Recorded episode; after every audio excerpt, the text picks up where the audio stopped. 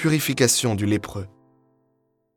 Lorsque Jésus descendit de la montagne, des foules nombreuses le suivirent.